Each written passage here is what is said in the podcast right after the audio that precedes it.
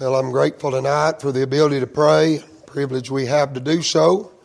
Come to the throne, appreciate the, uh, seems like a good atmosphere in the house of God tonight, and I appreciate that. Just a comfortable atmosphere. I thank the Lord for it and appreciate the privilege, and I say a privilege to be in the house of God among His people tonight. If you have a copy of the Word of God, I want to turn, please, to the book of Acts, chapter number 4. The book of Acts, chapter number 4. I want to read some scripture here and deal with what can be a controversial subject.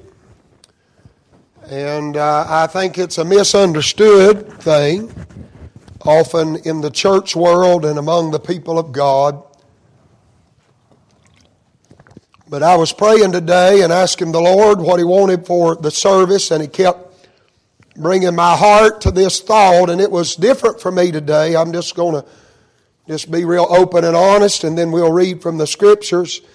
It was different for me. I often get led to a, a portion of scripture, and then as we read it, the Lord speaks to us out of the scripture, and it's kind of opposite today. I got a thought and never could, uh, felt like I couldn't get a scripture, and began to look through the Word of God and uh, realize that it's all through the New Testament.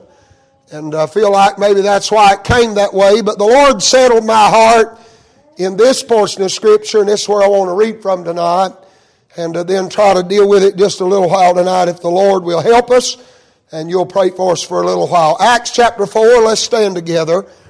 Uh, when you found your place, out of reverence and honor to the reading of the Word of God.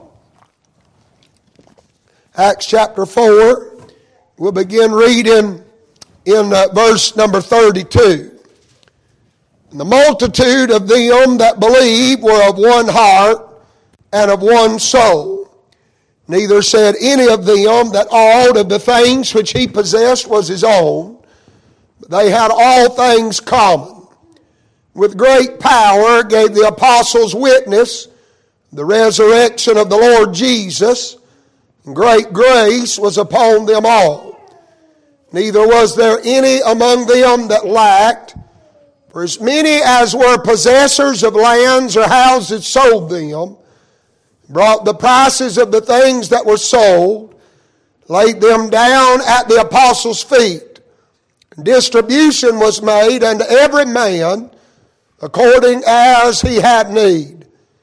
Joseph, who by the apostles was surnamed Barnabas, which is being interpreted the son of consolation, a Levite and of the country of Cyprus, having land, sold it and brought the money and laid it at the apostles' feet. Thank you for standing. You can be seated.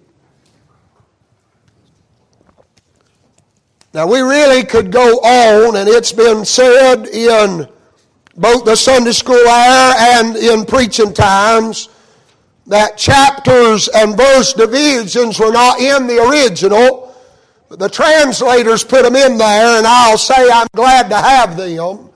It would be very difficult at times to find your place in the Word of God if there were not chapter and verse divisions.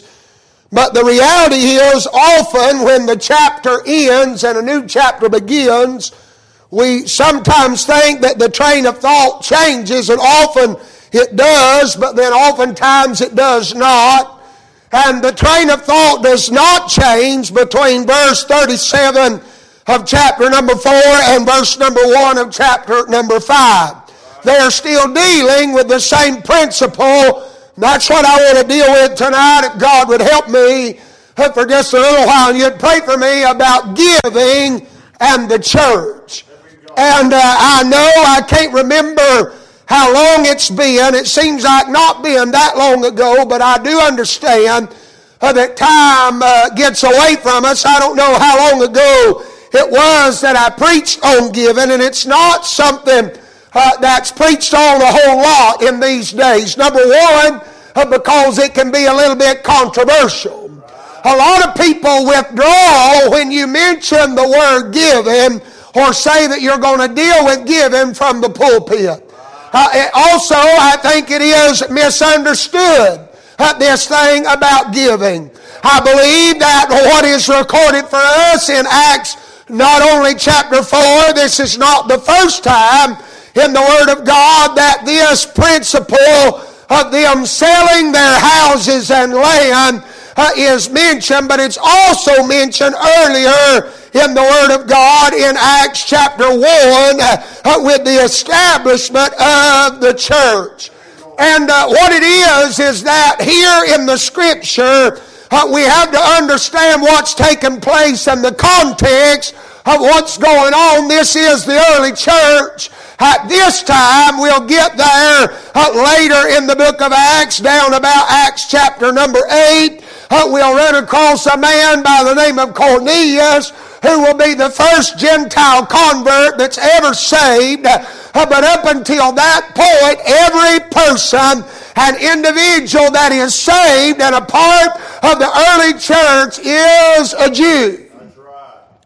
And so, in being so, when they profess openly uh, their faith in Christ, and that is why uh, that Peter commanded them in Acts chapter 2 on the day of Pentecost when he preached uh, for them to repent and be baptized in the name of Christ. It was not that baptism uh, was a requirement for their salvation, it was, but baptism was an open declaration uh, that they had renounced Judaism and the works of the law and the traditions of their fathers, and they had embraced Christ for uh, their salvation through faith and faith alone. And so, in that public declaration, uh, they were cut off from their families, cut off from their friends. Many of them that had business could not conduct business because the Jews uh, would not do business with a Christian.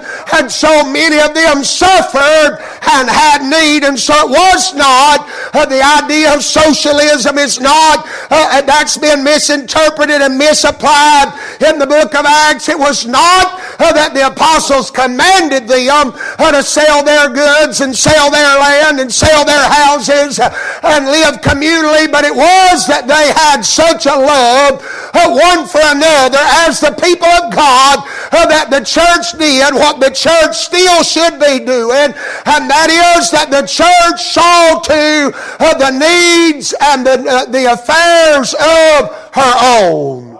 And so they sold their houses, had sold their land, and brought them. And the Bible said they laid them at the apostles' feet. And so then they distributed them as every man had need. And so here in the scripture, if we were to uh, go back and give some context, for what's taken place prior to uh, the verses that were read tonight. The day of Pentecost has come. Uh, there's been 3,000 that have been saved and, and daily added to the church. Uh, the Bible said such as should be saved. Then in Acts chapter 3, Peter and John go up to the temple at the hour of prayer and there sits a man at the gate called Beautiful asking for an alms. We know the story. Peter fastened his eyes on him. He looked at Peter and John hoping to receive something of them. He wanted something. What he got was way more than what he thought he wanted. He just wanted a little money to help him along the journey. But Peter said, Look, on us. And Peter said, Silver and gold have I none, but such as I have give I thee. In the name of Jesus Christ of Nazareth, rise up and walk. And the Bible said immediately his ankle bones received strength and he, st- he leaped up and went with them into the te- temple walking and leaping and praising God. Uh, now there were Jews assembled in the temple and they were all amazed for they knew uh, that this was that man uh, which sat off at the gate called Beautiful and they all came together uh, while this man's holding Peter and John and they all come amazed and astonished to look at this man. And while the multitude has gathered together, Peter, filled with boldness and the Holy Ghost, preaches again unto them, and 5,000 are saved on that day. Word gets to the high priest and the religious leaders of what's going on, and they arrest Peter and John, and they put them in the prison, and they charge them in verse uh, chapter number four, they charge them not to preach or tell about this man anymore. And so they get released and they go straight, the Bible said in verse 23, and being let go, they went to their own company, that is, to the other apostles, and they reported all that the chief priests and elders had said. And when they heard that, they lifted up their voice to God with one accord and said, Lord, thou art God, which hast made heaven and the earth and the sea and all them is. And he go, goes on and he said, Now, Lord, behold thy threatening, their threatenings and grant unto thy servants that with all boldness that they may speak thy word by stretching forth thine hand to heal, and that signs and wonders may be done by the name of thy holy child Jesus. In verse 31, it says, And when they had prayed, the place was shaken where they were uh, assembled together, and they were all filled again with the Holy Ghost, and they spake the word of God with boldness. So now they have been granted this power to do these miracles for the glory of God and the Bible said the multitude of them that believed were of one heart and of one soul. Now there's key in that. Now I'm trying to get where I need to be. But giving, as it relates to the church, is heart business. We are to give from our heart. Paul said in 2 Corinthians chapter 8, I believe it is, as every man purposeth in his heart, so let him give. Not grudgingly or of necessity. Now, the word grudgingly means you just do it and you really don't want to do it. The word necessity means you're doing it because you feel you have to do it. Paul said, Don't give it, that's the way you feel. But he said, From your heart, for God loveth a cheerful giver. And so the reality, whether people like it or whether they don't, whether it's controversial or whether it's not, whether folks turn you off or whether they don't, the reality is uh, that the principle and the practice of giving uh, was in the establishment of the church from the beginning. And it should still be practiced today. There's a lot of people that will argue that tithing is just an Old Testament doctrine, and it is. But tithing is mentioned in the New Testament. The Lord commends the Pharisees for tithing of their goods, but he said there are other things you've left undone. He said you ought to do what you're doing, but you also ought not to leave the other things undone. And so the Lord says we ought to tithe. I understand it's an Old Testament principle, but the principle is that one tenth of what God gives you, the first fruits, before anybody else stakes their claim to it, is to be set aside and reserved unto God. People can argue all they want to about whether or not you should tithe in the New Testament. Whether or not tithing can be preached as a New Testament doctrine is irrelevant because giving can be preached as a New Testament doctrine. It was in the establishment of the church from the beginning. One of the first works that the church did when they were born again is they gave unto the Lord. And so giving is a principle of the church. It is a practice of the church. But there's more to giving. And the reason that giving becomes controversial is everybody has such a tight rein, and I'm not being mean, but everybody has such a tight rein on their billfold and they, they tighten up because that's all they think there is to giving. And giving of your money, giving of uh, silver and gold, as Peter said, that is at times part of the giving process. But giving is much more than just silver and gold. Now, here in the scripture, we read where the apostles uh, and all of these men gave of their silver and their gold. They gave of their treasure. They gave of their possessions. They gave of their money. But there is one man in particular who is uh, uh, detailed for us, and really uh, what's mentioned here about what he does is no greater than what others have done. Uh, the Bible said they uh, sold their houses and their lands. In verse 34, brought the prices of the things that were sold and laid them down at the apostles' feet. That is exactly what is recorded for us about this man by the name of Joseph, who is going to be named by the apostles Barnabas, who is going to be found in Acts chapter 9 who is going to lead the Apostle Paul back into town and tell everybody and give witness to what God did for him on the road to Damascus and become Paul's companion and co-laborer in the ministry and in the faith. And so it seems to me that there's a reason why this Joseph, this Barnabas, is mentioned what is mentioned uh, concerning what he did. It's no different than everybody else. Verse 37, it said he had land, he sold it, and he brought the money and laid it at the apostles' feet. It's the same thing that was said in verse 34 and 35, but there is something here uh, where the Bible said he is uh, named by the apostles, and names are always important and always relevant in the Word of God. They always speak to us about the character of the individual. And the Bible said the apostles thought it good uh, to call him Barnabas, uh, which is being interpreted the son of consolation, which means an encourager, an exhorter, a strengthener, a maintainer. That's what they said about Barnabas. And so the reality is he gave more than silver and gold, but we can look through the book of Acts and find out that Barnabas gave of himself. And sometimes it's not so much that God wants your silver and your gold, but he wants yourself. He wants you to give yourself to him yourself to the church, uh, to the work of the church, to the ministry of the church. That's what Barnabas did. He gave himself to the church. He was, he sacrificed his life.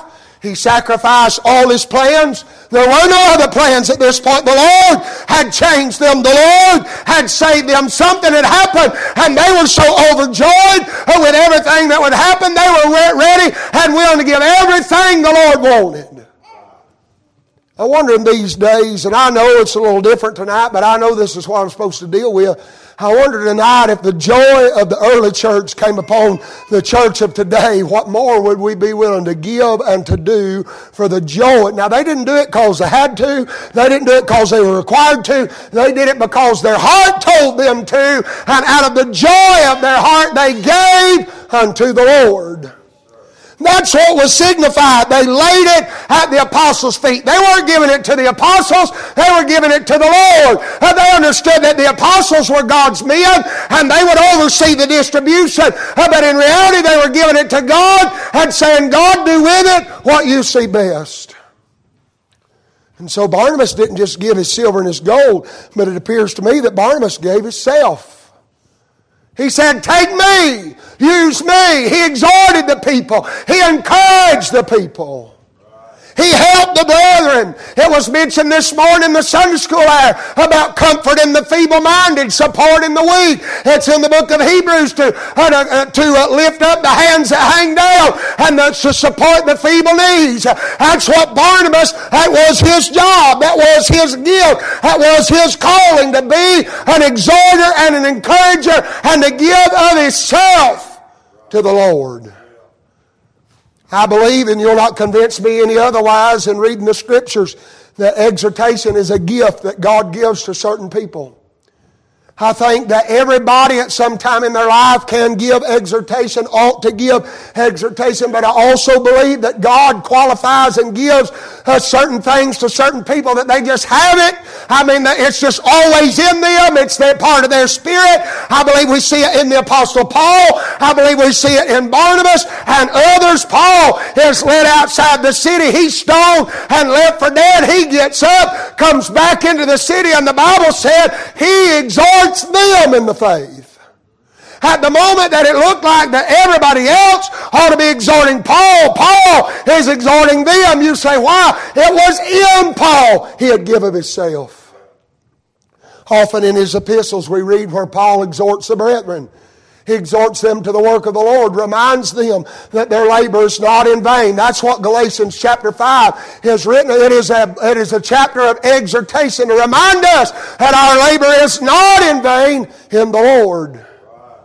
And so, not just silver and gold, but self to be given to the Lord. Then I thought about, the Lord began to deal with my heart about support. Giving our support. Now, that's not I'm already done with silver and gold. I'm, I'm, I'm going beyond self, uh, but to come around one another and help one another. And, and that's what they were doing. They were supporting one another. They were in one mind and one accord. If one hurt, they all hurt. If one rejoiced, they all rejoiced. That's what Paul had preached to the Corinthian church that the body of Christ should be so close and so knit together that all ought to rejoice and all ought to suffer together and that is the support structure of the local New Testament church. It was that way from the beginning.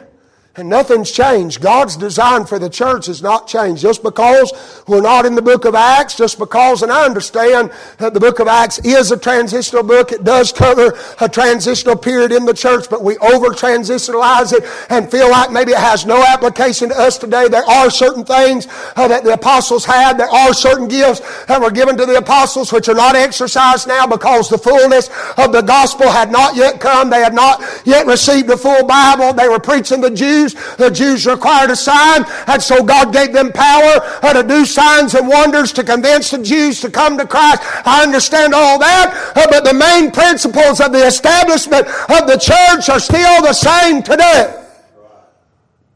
And giving is one of them. To give of our silver and gold, to give of ourself, to give of our support. Then I thought, and I'll be done in just a minute if you'll bear with me when we give. How is it that we're supposed to give? Well, I think the Bible mentions three specific things in the Word of God that how we're supposed to give. Romans chapter 12 and verse number 8 said, When we give, we're to give with simplicity. Now, that doesn't mean to be simple in your giving, it means not to be a hypocrite. It means not to do what Ananias and Sapphira did. They were hypocrites in their giving. God did not kill them. I want you to hear me. And I said this a few weeks ago when we were looking at the book of Acts. God did not kill Ananias and Sapphira because they didn't give all the money. The apostles had never required them to sell all the land and give all the money. God killed them because they lied to the Holy Ghost. That's what Peter said. Peter confronts Ananias and he said, While it remained, was it not thine own? And after it was sold, was it not in thine own power? In other words, Peter said you could have gave whatever you wanted to give. You didn't even have to sell it in the first place. But why are you being a hypocrite and lying to the Holy Ghost?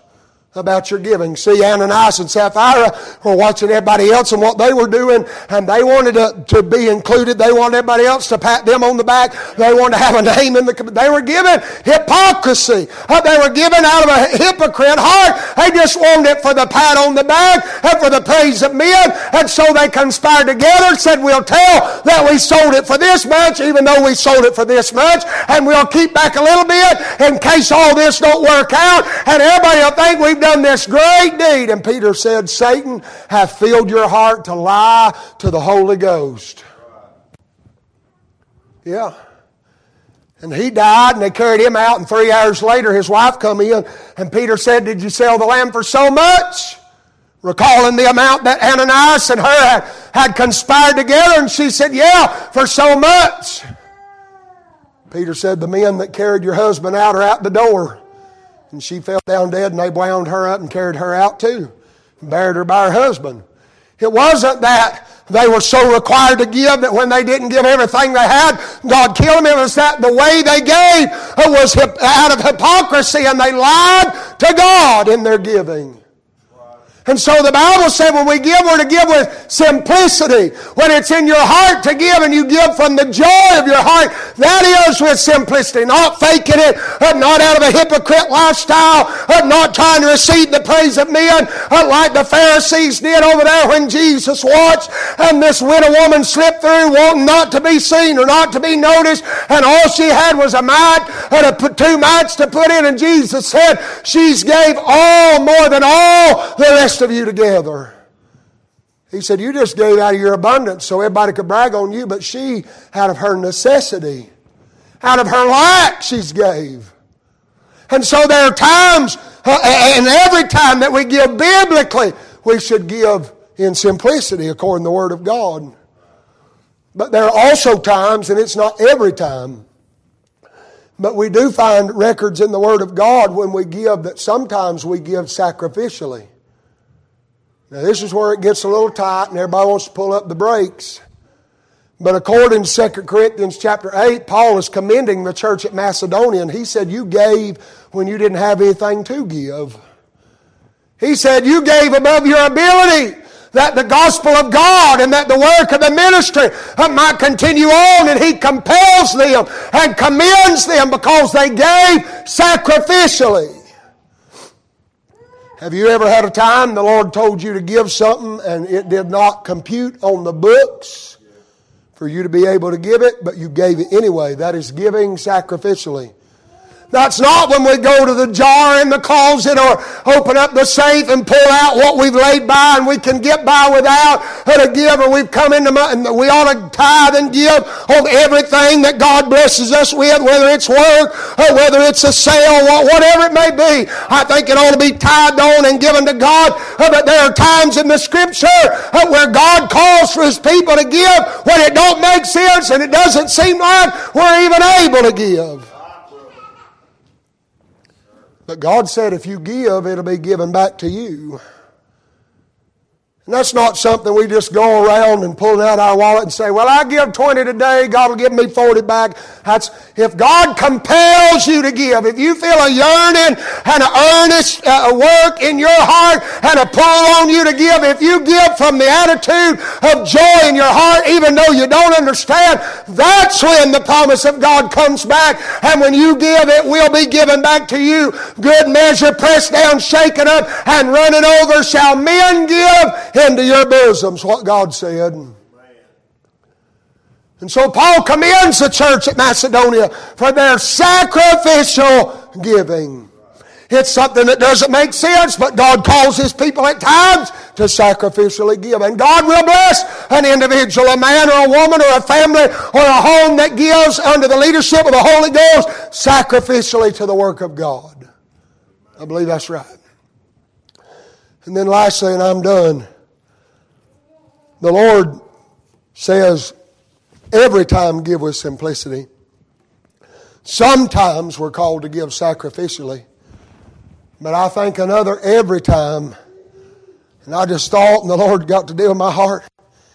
And this is how He spoke to my heart in 2 Corinthians chapter 9.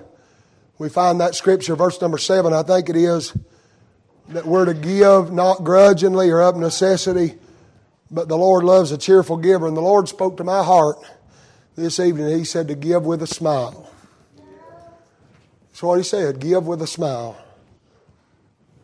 I have seen people, I have personally seen people over the years that whether or not we had a, a preacher in or, or whatever the circumstance, we took up money or and it's almost like that you had to pull it out of them or they were so just that's what the scripture says don't give grudgingly but you could tell they didn't want to. They just felt like they had to or everybody would look but that's not what god's desiring.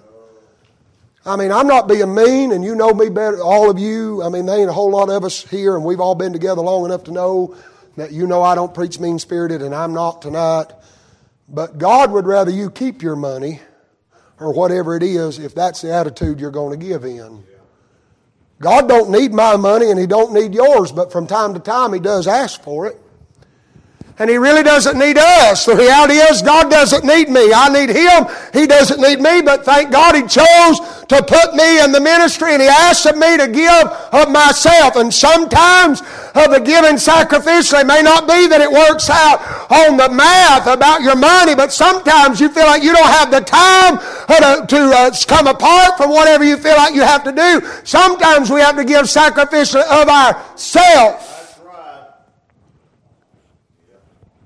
Lord, I need to get this done. I don't have time to go knock on their door. I don't have time to go by and visit. I don't have time to cook a meal. I don't have time to do that. But if you'll give God your time, He'll make your time work out somehow. I mean, we serve a God that He made the sun stand still in the valley of Ajalon for Joshua. And if He can do it for Joshua, He can do it for you. I believe that's right. They've been days, and I'm not bragging on me by any means. I'm just telling you what the Lord's done. They've been days God's calling me to go do something, to visit somebody or call somebody or do something for somebody, and I didn't have the time. Uh, but much to my amazement, I had the time uh, to do everything else I had to do, plus do what God told me to do. You say to God, stop the sun. He might not have stopped it physically, uh, but He worked it out by His grace and by His power for me to get done everything I needed to. And while I'm there, I can throw in there's a big difference between stuff we need to get done, stuff we want to get done. And sometimes we let the stuff we want to get done hinder us from doing the things of God. But there are times that we need to get something done. We have a deadline. We have an obligation. But if we'll give ourselves sacrificially to God, He'll work all the rest of that out. I've seen Him do it. He's got a good track record. That's right. He's got a good track record about your finances. He's got a good track record about your time. He's got a good track record about you. And He's taken care of me thus far. And I don't have any doubts that He'll take care of me the rest of the way. Ain't that what the writer said? I don't believe He'll fail me. Just a few short steps from home. I mean, we've come this far and God's always taken care of us. He'll take care of us the rest of the way. If He compels you to give, whether it's sacrificially or just to give out of your abundance, both of them are required from God from time to time. But let's do it with simplicity and let's do it with a smile. From our heart in joy that we're able to give to the work of God.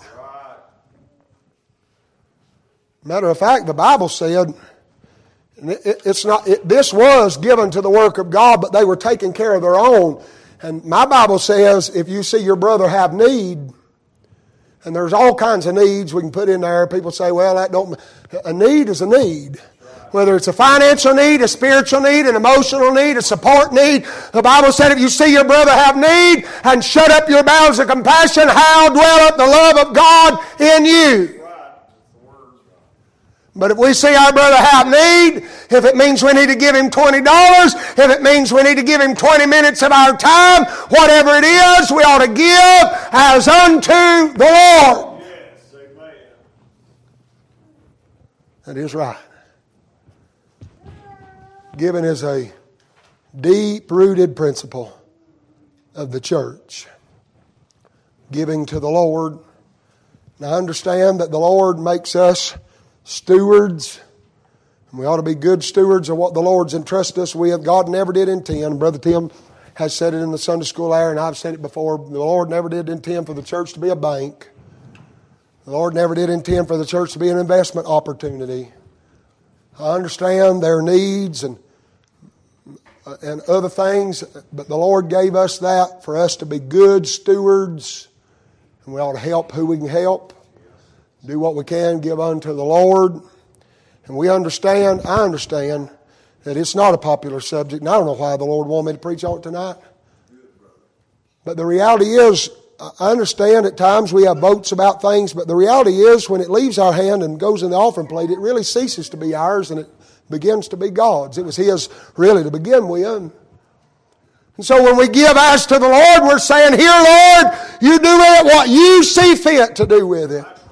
And I've heard numerous people, and it's not that we're just going through the motions, or I hope not, but I've heard numerous people when I've called on them to pray over the offering, we say something like this Lord, bless this offering to the upbuilding of thy kingdom. In other words, Lord, take this and use it to further the kingdom of God and give you glory. That's what we're giving it for. Is to give glory to Him and let Him do His work with it, and He will.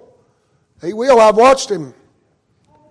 I've watched things happen over the years. God use a church, God use an individual to bless, not just, and a lot of times the reason that this is so tight and people don't like to preach on it and people don't like for people to preach on it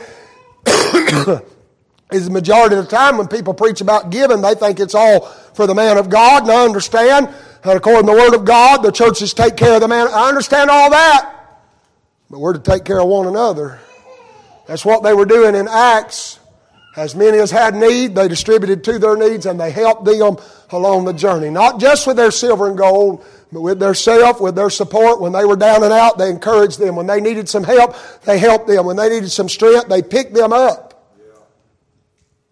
And we're to give whatever it is the Lord tells us to give.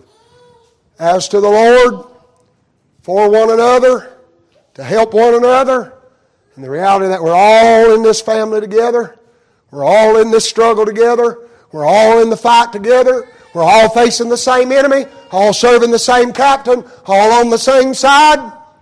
We ought to help one another as we go. There are going to be days when them fiery darts are flying your way, and they may hit you a few times, and I've succeeded to dodge, not in my own power, you understand. But that day I succeeded to dodge them. It ought to be my heart's desire to help you when you're down. Because the next battle, it could be me that's hit with all the darts. And I need you to pick me up and help me along the journey. And so I don't know why, particularly, the Lord wanted me to deal with it tonight, but I feel like He did, and I felt liberty in preaching, giving and the church. Thank God for folks that have give to the Lord and how the Lord has worked it for my benefit, your benefit. The reality is, if we can just put money, that's all we think about sometimes about giving, but the reality is, we're all here today because somebody gave to the Lord. Whether it was themselves, their support, their silver and gold to maintain the church, to get out the gospel. It's the reality. Giving is, is tied. You cannot separate giving and the establishment of the church. Thank God for men and women who will give to the Lord. Father, I thank you tonight for the privilege and the opportunity to have been together with your people.